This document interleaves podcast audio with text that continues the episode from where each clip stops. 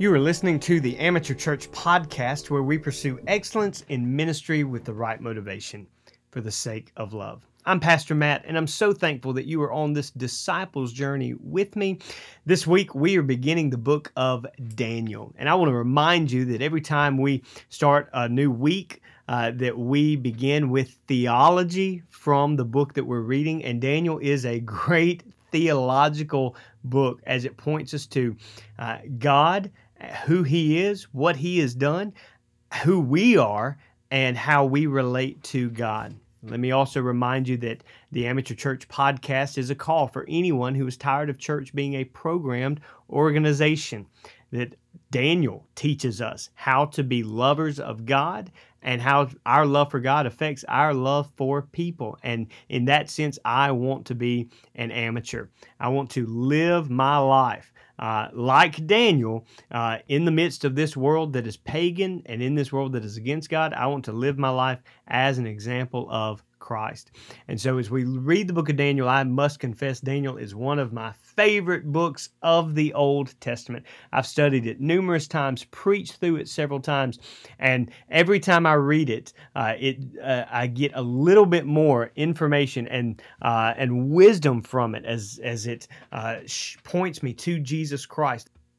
There is so much in this book that points me right to the gospel of Jesus Christ, grabs my heart and attention, and helps me and encourages me, strengthens me, challenges me, but convicts me to walk in the ways of God. So my prayer is that as we walk through the book of Daniel, the entire book this week, that you would ask, God, how can I grow closer to you?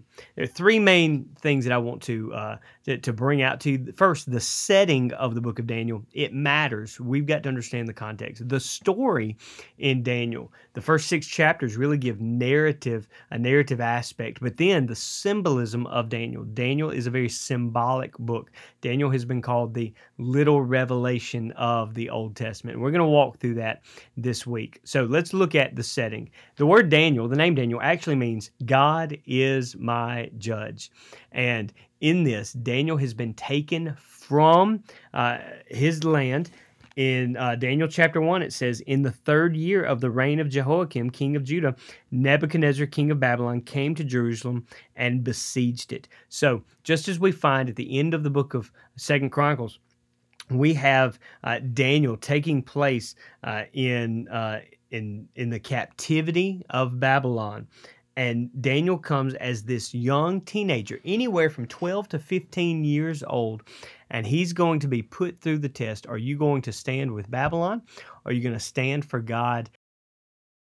The date of Daniel ranges from the entrance into Babylon around 586 BC over the next period of 60 years or so. Ultimately, they're going to be there for 70 years. So Daniel finishes up about 535 BC.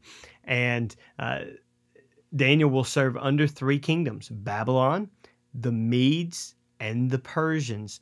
And you'll see that historically playing out. The structure of this book is Daniel can be divided into two portions. As I said earlier, history, or Daniel's story, from Daniel 1 through 6, and in revelation or prophecy in Daniel chapter 7 through 12. And every chapter is important. You see more and more of what God is doing in the life of Daniel. Just to kind of walk you through the story, in Daniel 1, verses 3 through 8 and 17 through 20, we see that Daniel purposes in his heart not to sin against God, even at the point of choosing the food that he should eat. You see, what Nebuchadnezzar wants to do is he wants to bring Daniel in and his three Hebrew friends, Hananiah, Mishael, and Azariah, and he's going to try to assimilate them into Babylon. He wants to change their identity. He wants to change their education. He wants to change their discipline, and he's going to test them. And so he even changes their name by assigning these different names: Shadrach, Meshach, and Abednego. Well, they purpose in their heart, we're not going to sin against God, as teenagers. And I believe that's why you get the three Hebrew children as older men in chapter 3, willing to go to the fire. And Daniel as an older man in chapter 6, willing to go into the lion's den. In chapter 2, we find that Daniel is given the privilege by God, but also the responsibility by man to interpret dreams. This is a gift given to Daniel that, again, I believe is only given to him because he stood firm in chapter 1. In chapter 3, of course, one of the most famous stories in the entire Bible, but in this book, Daniel chapter 3, is Shadrach, Meshach, and Abednego in the fiery furnace. They stand for God and not for Babylon. Daniel chapter 4 is really one of the most interesting passages because it's from the perspective of Nebuchadnezzar. In fact, during that period of writing, it's written in a different language and written by a different person. Nebuchadnezzar is the one who is speaking. He's the key character of that passage. One of the reasons I believe we will see Nebuchadnezzar in heaven is because I think this is a repentance-based chapter and that he was humbled. Chapter 5 gives a transition not only of kings, but then ultimately at the end of nations. Babylon will be taken over by the Medo-Persians. But in chapter 5, you see Belshazzar and the writing on the wall.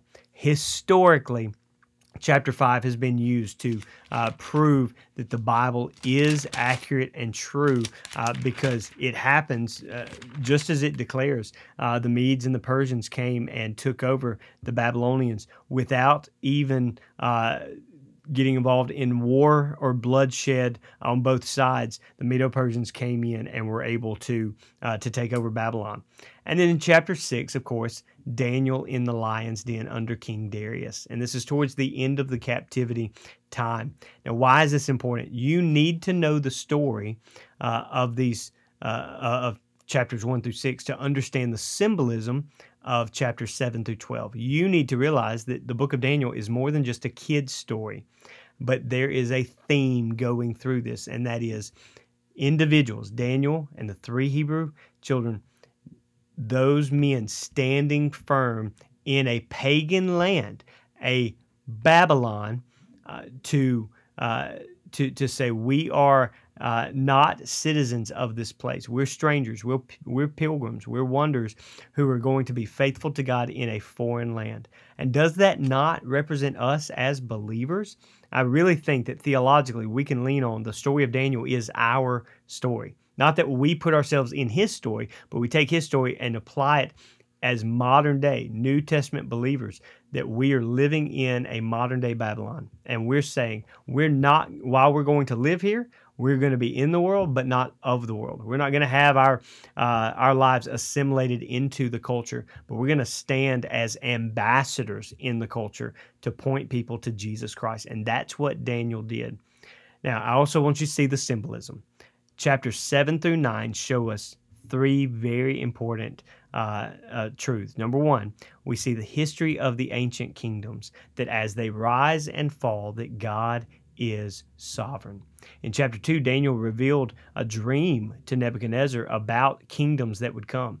In chapter 7 through 9 especially, we see those kingdoms. We see the kingdom of Egypt.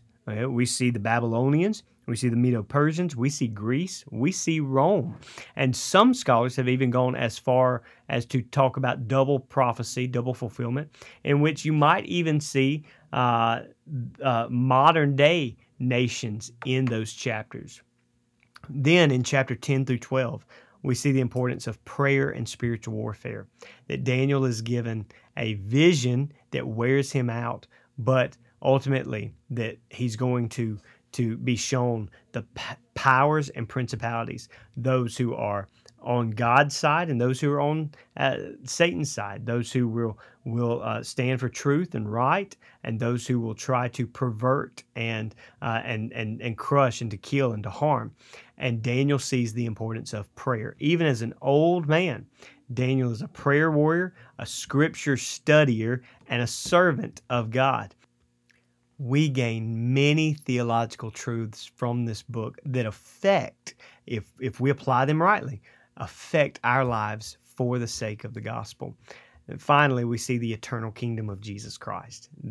Chapter 7, verses 13 through 14 are some of my favorite verses because it says that Daniel receives a vision of one like the Son of Man, whom the Ancient of Days delivered to him a kingdom that is an everlasting kingdom. And this Son of Man, Jesus Christ, would be the Messiah who would save us from our sins.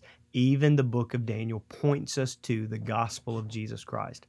And we're going to look at a lot this week as we read Daniel, and I hope that you're excited. See the setting, see the story, see the symbolism, but ultimately see the Savior. That Jesus Christ is to be worshiped. He is the one who saves us from our sins. And I'm asking that you, I love this book, and I'm asking that you really dive in with me. Each day we're going to look at particular truths, particular things. Tomorrow, as we look at devotion questions, I'm going to bring up some things about the book of Daniel. But I'm really excited about our apologetics this week, our evangelism this week. We're going to look at how you could even point a Jew to Christianity, and I've seen many Jews converted just reading one chapter from the book of Daniel. So I hope you're excited. My prayer is, and my prayer point for this week, my prayer is that just as Daniel lived a separate life in the culture that he was in, that we would, Daniel 1:8, purpose in our hearts to follow Christ. Hey, I love you. I'm praying for you. Stakes in the ground.